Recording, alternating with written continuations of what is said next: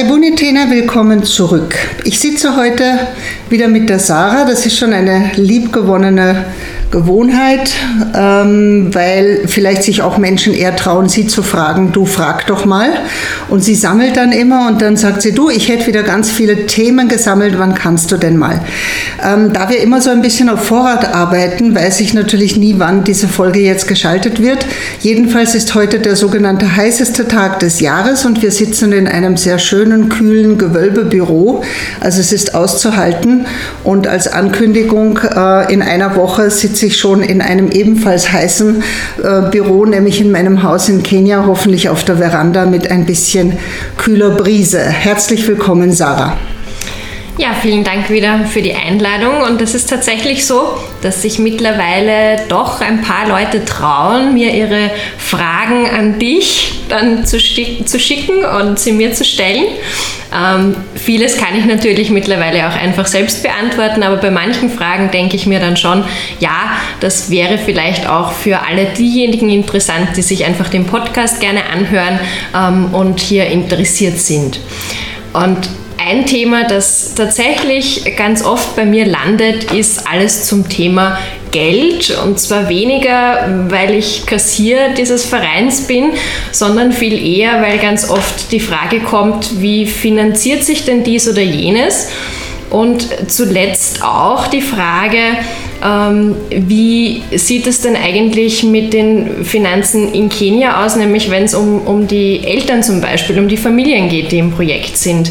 Das heißt, was verdient denn jemand, der in Kenia als Tagelöhner arbeitet? Äh, was verdient jemand, der vielleicht tatsächlich auch eine Festanstellung in Kenia hat? Ähm, und warum äh, können sich diese Menschen dieses Schulgeld dann vielleicht trotzdem nicht leisten? Hm. Also ich fange mal ganz pauschal an ähm, mit der Information, was wir monatlich an Gehältern zahlen. Ist nämlich deshalb gerade interessant, weil ich gestern wieder die Liste bekommen habe und ähm, morgen der Stichtag ist, wo wir diesen Betrag, liebe Frau Kassier, dann bitte nach Kenia überweisen und das ist monatlich ungefähr 17.000 Euro. Da ist brutto alles abgedeckt, was unsere Mitarbeiter, das sind jetzt über 70, verdienen. Da Daran kann man ungefähr schon erkennen, wir sprechen natürlich nicht von österreichischen Gehältern. Und die Gehälter variieren auch in Kenia natürlich unglaublich. Und es ist wirklich so, dass mit einer guten Schulbildung, einer guten Ausbildung das Gehalt für jemanden sprunghaft ansteigt. Also das einfachste Beispiel, ähm, wenn ich zum Beispiel nehme unsere Köchinnen, die ja Schwerstarbeit leisten. Also jeder, der mal in Kenia war und in die Küche hineingeschaut hat, es dauert anderthalb Stunden stetiges Rühren in einem riesigen Kessel zu zweit, um dieses Porridge zu erzeugen. Also das ist heiß und das ist rauchig und die fangen um 6 Uhr früh an. Und so eine Köchin verdient umgerechnet ungefähr 70 Euro im Monat und ist damit glücklich, dass sie überhaupt ein Einkommen hat, muss man sich ja mal vorstellen. Ähm, dann auch eben gleich später zu deiner Frage, wie kann man sich damit überhaupt etwas leisten. Ähm, unsere Lehrer, das geht so zwischen 120 Euro für die, die die unteren Klassen unterrichten, bis ungefähr 250, 270, 300 Euro für Lehrer, die in der Highschool unterrichten. Ähm, und ich muss dazu sagen, wir sind nicht die allerbesten Zahler. Es gibt also einige private Schulen upcountry in Nairobi, die zahlen bis zu doppelten Beträgen. Das können wir einfach nicht leisten. Das weiß aber auch jeder, der bei uns anfängt. Wir sind aber auch nicht die schlechtesten Zahler.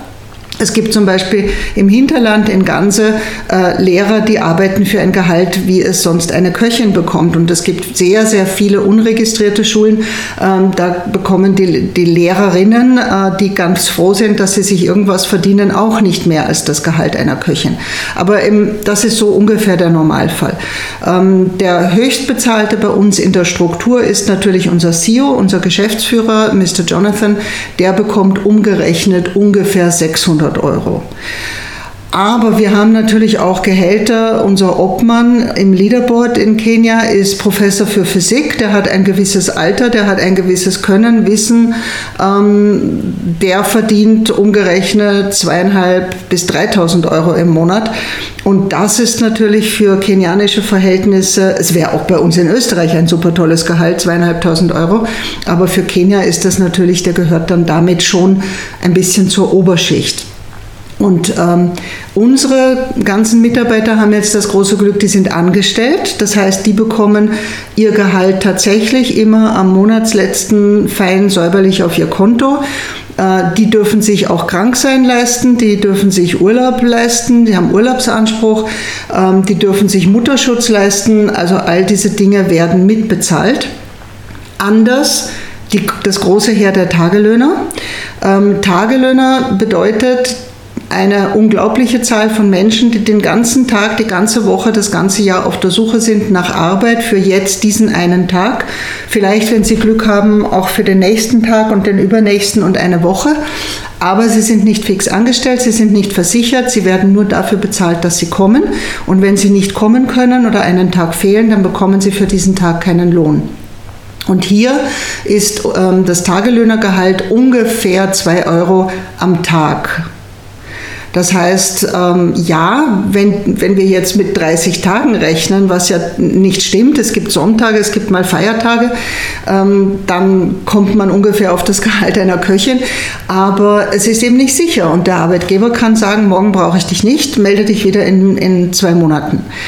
Solche Tagelöhnerjobs sind vor allem ähm, für größere Firmen, für äh, Baustellen. Also ganz viele auf den Baustellen sind überhaupt nicht angemeldet. Also die, die kommen, wenn was zu tun ist und wenn nichts zu tun ist, haben sie eben nichts. Auch viele so Lagerarbeiter arbeiten auf Farmen etc. Das sind alles auf Tagelöhnerbasis ähm, und da wird es natürlich dann schon eng. Und ähm, auch auf Tagelöhnerbasis sind diese ganzen typischen Frauenberufe, ähm, also Haushaltshilfe, äh, Wäsche waschen und bügeln für die Frauen, die ein bisschen mehr verdienen, die, die lassen sich das dann abnehmen. Ich glaube, ich habe das ja auch schon einmal erklärt, das ist dieser Kreislauf, der in Kenia dann doch noch gut funktioniert. Das heißt, unsere Lehrerinnen haben mit Sicherheit parallel dazu jemanden, der ihnen die Kinder hütet und die Wäsche wäscht und das, die Wohnung putzt, die dann eben wieder sozusagen in der Nahrungskette wieder eine Stufe tiefer rutschen und die all diese Absicherungen, von denen ich gerade gesprochen habe, dann eben auch wieder nicht haben. Ähm, und so ist eben diese hierarchische Struktur. Aber was ich wirklich bemerkt habe, ist, sobald man eine halbwegs gute Ausbildung hat und ein Praktikum gemacht hat, das heißt also auch ein bisschen praktisches Arbeiten nachweisen konnte, steigen die Gehälter exponentiell an. Eine Krankenschwester zum Beispiel verdient ungefähr 800 bis 900 Euro im Monat ähm, und das ist für kenianische Verhältnisse ein richtig gutes Gehalt. Das ist mit Sicherheit auch ein Grund, warum ja ganz viele unserer Schüler eigentlich gerne dann irgendwo was im medizinischen Bereich ähm, vielleicht auch machen wollen. Ganz viele, die äh, Krankenschwestern, natürlich der Traum wäre immer Medizin, tatsächlich Arzt zu werden, davon schwärmen ja ganz viele. Ähm, und das ist ja insofern auch ähm, durchaus verständlich. Ja, auch Lehrer. Also auch Lehrer sind eigentlich ein, ein gut bezahlter Beruf. Es gibt halt wahnsinnig viele, weil also so eine Lehrerschwemme, die existiert in Kenia wirklich.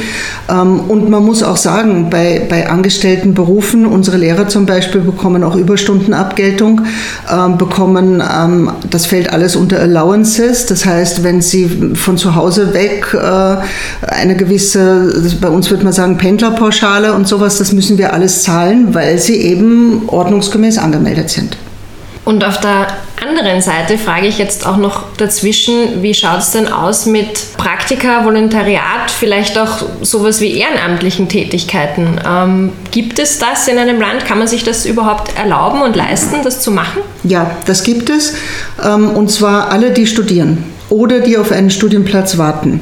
Ähm, bei uns würde man sagen, eben Ferialjobs, die sind sehr begehrt und sehr beliebt und natürlich sucht man immer Jobs, die dann auch was mit dem Studium zu tun haben. Und wir zum Beispiel, Gapeka in Kenia ist sehr beliebt als äh, Praktikumsplatz, weil wir auch am Ende bestätigen, ähm, dass dieses Praktikum gemacht wurde und weil wir ein Taschengeld zahlen. Das heißt, wir auch hier beuten nicht aus, wir zahlen ein Taschengeld an unsere Studenten, die bei uns arbeiten oder Volontariat machen. Und sie sind natürlich, weil sie den ganzen Tag in der Schule sind, bekommen sie ihre Mahlzeiten. Und alleine essen zu können in einer Organisation und sich vielleicht fünf, sechs, sieben Tage in der Woche das Essen zu sparen, ist ein, ein, ein, solche, ein solches Benefit, so ein, eine, eine Wohltat für die äh, jungen Menschen, dass man das sehr, sehr wohl findet. Und viele kommen auch inzwischen und sagen, ich würde gerne irgendwas zurückgeben an euch, die ihr mir geholfen habt. Was könnte ich denn tun? Und wir sind ja genau neben der Poani-Universität und auch von dort werden uns inzwischen schon Praktikanten geschickt. Also zum Beispiel angehende Lehrer machen alle bei uns ihr Praktikum. Und soweit ich weiß, betrifft diese ehrenamtliche Tätigkeit ja auch die oberste Riege ähm, innerhalb der Organisation in Kenia sprich das Leaderboard? Also das Leaderboard. Das Leaderboard, das besteht aus zehn Personen ähm, und die arbeiten natürlich auch ehrenamtlich. Das heißt, außer wenn sie zu Sitzungen äh, einberufen werden, das ist viermal im Jahr der Fall, das sind verpflichtende äh, Meetings, da bekommen sie dann ein Mittagessen, ein recht üppiges und bekommen einen Fahrkostenersatz, also damit sie sich leisten können, überhaupt zu uns zu kommen. Aber alles andere ist ehrenamtlich, also die werden dafür nicht bezahlt. Ja, Hut ab auf jeden Fall ähm, vor jedem, der in einem Land, wo das ähm, ja so schwierig ist, überhaupt über die Runden zu kommen, dann auch noch ehrenamtliche Tätigkeiten ausführt. Ähm, da sind wir aber vielleicht auch gleich bei einem Punkt, der mir selbst auch hier in Österreich immer wieder begegnet, nämlich wenn etwas nichts kostet, dann ist es im Normalfall vielen Menschen auch nichts wert. Wie ist das in Kenia? Wie ist das vor allem auch für die Eltern vielleicht ähm, unserer Schüler in der Schule, ähm, wenn man sagt, okay, ähm, diese Schule ist gratis, äh, es kostet nichts, ähm, erkennen sie trotzdem den Wert? Nicht immer. Ähm, das ist ein ständiges, ähm, ich sag mal, Nachkorrigieren.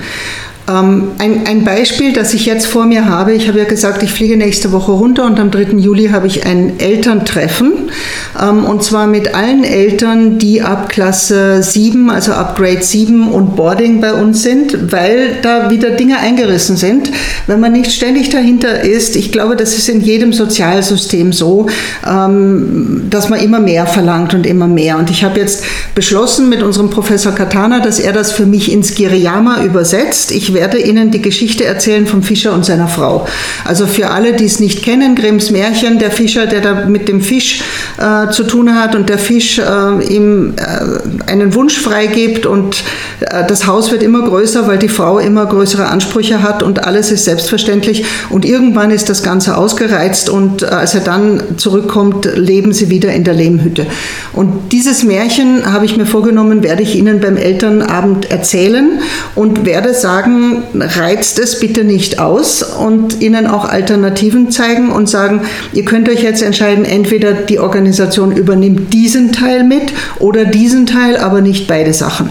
Ähm, was man einfach auch tun muss, sie sind da überhaupt nicht böse. Es, man, es ist ja klar, dass man es versucht.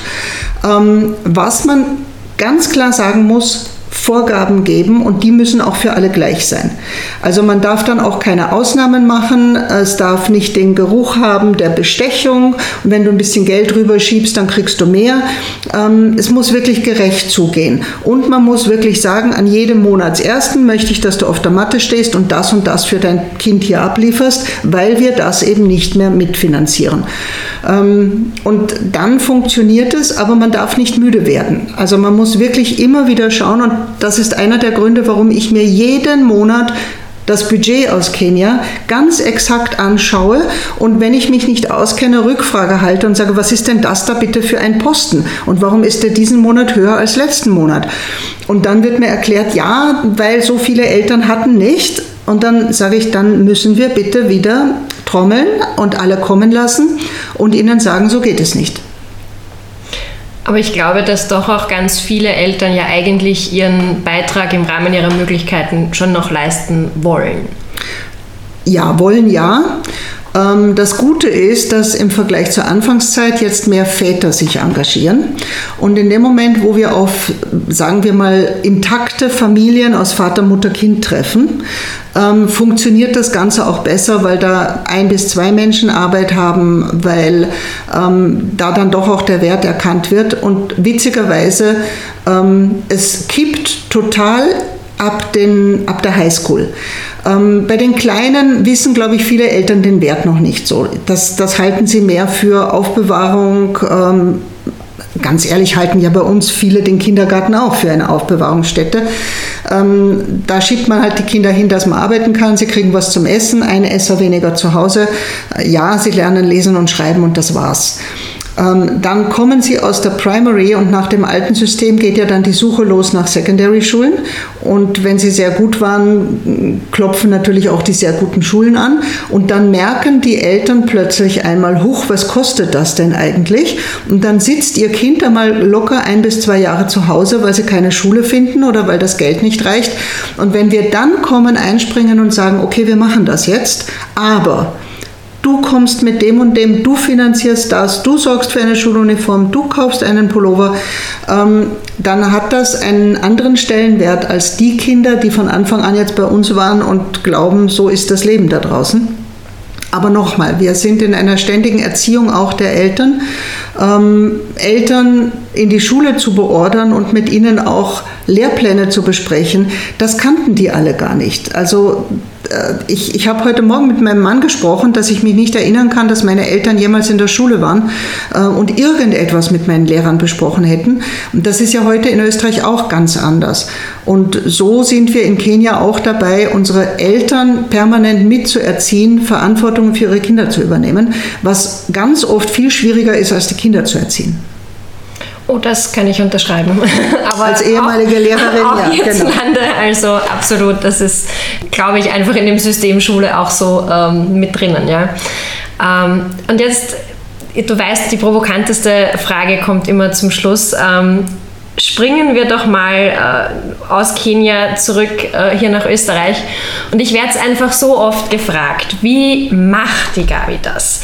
Wie funktioniert das, ähm, dass sie immer wieder sagt, ähm, dass du immer wieder sagst, äh, wenn dies oder jenes von den Paten nicht finanziert werden kann, im Notfall übernimmst du es selbst. Ähm, ich weiß, dass ganz viel äh, von deinem eigenen Geld äh, in dieses Projekt fließt. Wie machst du das? Also man muss klarstellen, das ist gar nicht ja mein eigenes Geld im Sinne von, ich habe ein Sparbuch und da nehme ich runter. Im Grunde genommen tue ich etwas, was jeder Einzelne auch tun könnte, nämlich im kleinen Rahmen. Ich gebe meine Arbeitskraft, mein Können, meine Ausbildung, mein Wissen ähm, eines Lebens in einem bestimmten Prozentsatz gratis her. Ähm, viele wissen ja, ich habe ein Bildungsinstitut für E-Learning, also Fernstudien, ähm, und jeweils am Monatsersten biete ich die Möglichkeit, ihr spendet einen bestimmten Betrag X an Harambe und dafür bekommt ihr von mir einen Lehrgang gratis. Und das ist immer so im Ausmaß von, die, die Kursteilnehmer ersparen sich ungefähr 50 Prozent der Kosten. Es geht gar nicht erst an mich, das heißt, ich habe damit überhaupt nichts zu tun mit den Finanzen. Es geht sofort an HMB. Wir haben daraus einen Topf, wo wir locker und schnell etwas finanzieren können. Und ich sage immer, mich macht es nicht wirklich ärmer. Ähm, es bleibt genug, dass ich davon gut lebe. Und dazu muss man gar nicht einmal so etwas Großes aufgebaut haben.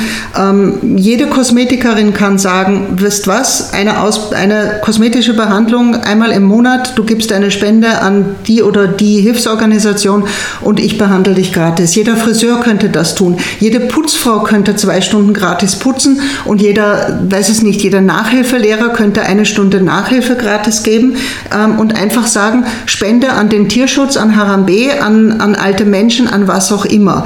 Ähm, Im Grunde genommen ist das das alte Tauschgeschäft. Ich habe etwas, was du brauchst.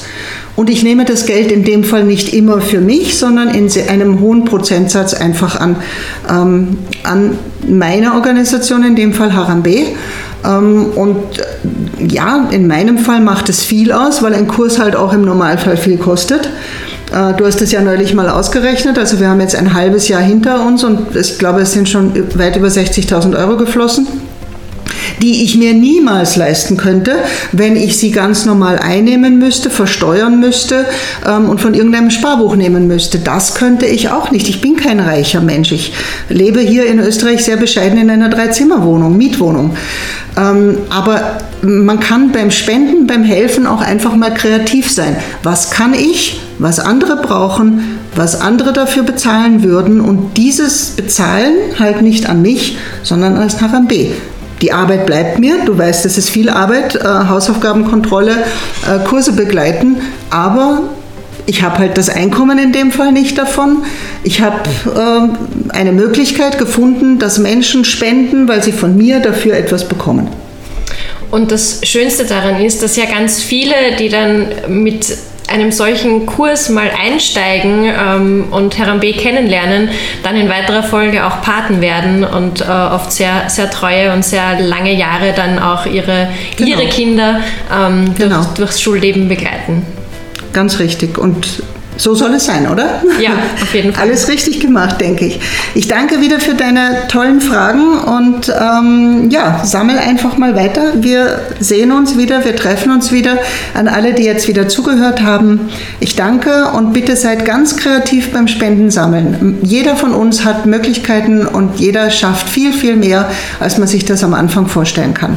Ich danke euch und habt einen schönen Tag noch.